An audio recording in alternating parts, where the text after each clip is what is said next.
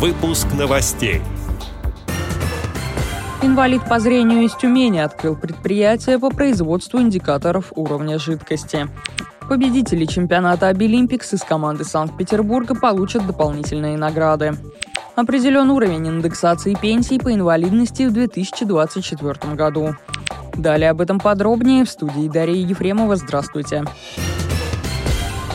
Инвалид по зрению из Тюмени Евгений Жаданов открыл предприятие по производству индикаторов уровня жидкости, которые помогают незрячим людям в быту. Для незрячего человека налить в кружку кипяток может быть ощутимой проблемой. Небольшой прибор под названием «Чудо-кузнечик» издает звуковой сигнал, когда жидкость доходит до края чашки. В некоторых других странах такие приборы уже есть. Евгений решил, что в нашей стране тоже нужно разработать подобный индикатор. Эта мысль стала отправной точкой для открытия своего предприятия. В 2022 году на предприятии изготовили 500 чудо-индикаторов, а в 2023 уже 1000.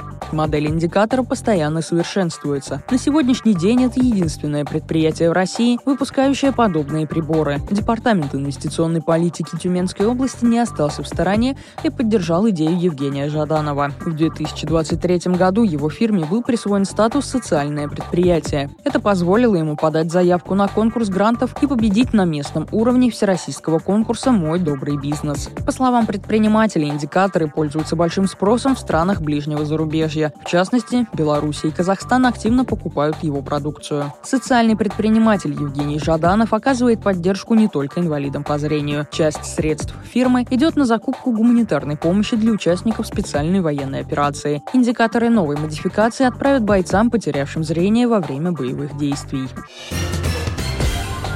В 2024 году пенсии по инвалидности будут проиндексированы на 7,5%. Если инфляция окажется выше ожидаемого уровня, выплаты будут скорректированы повторно. Об этом сообщают аргументы и факты со ссылкой на доцента Департамента международного бизнеса Финансового университета при правительстве России Наталью Орлову. Страховые пенсии проиндексированы 1 января. Социальные будут повышены с 1 апреля. Изменения также коснутся ежемесячных денежных выплат гражданам, которые отказались от пакета дополнительных дополнительных услуг. Их размер будет скорректирован 1 февраля текущего года. 7,5% – это уровень инфляции, установленный Росстатом. Однако аналитики Центробанка прогнозируют более высокий рост цен. Если инфляция окажется выше ожидаемых 7,5%, то в феврале пенсии пройдут повторную индексацию.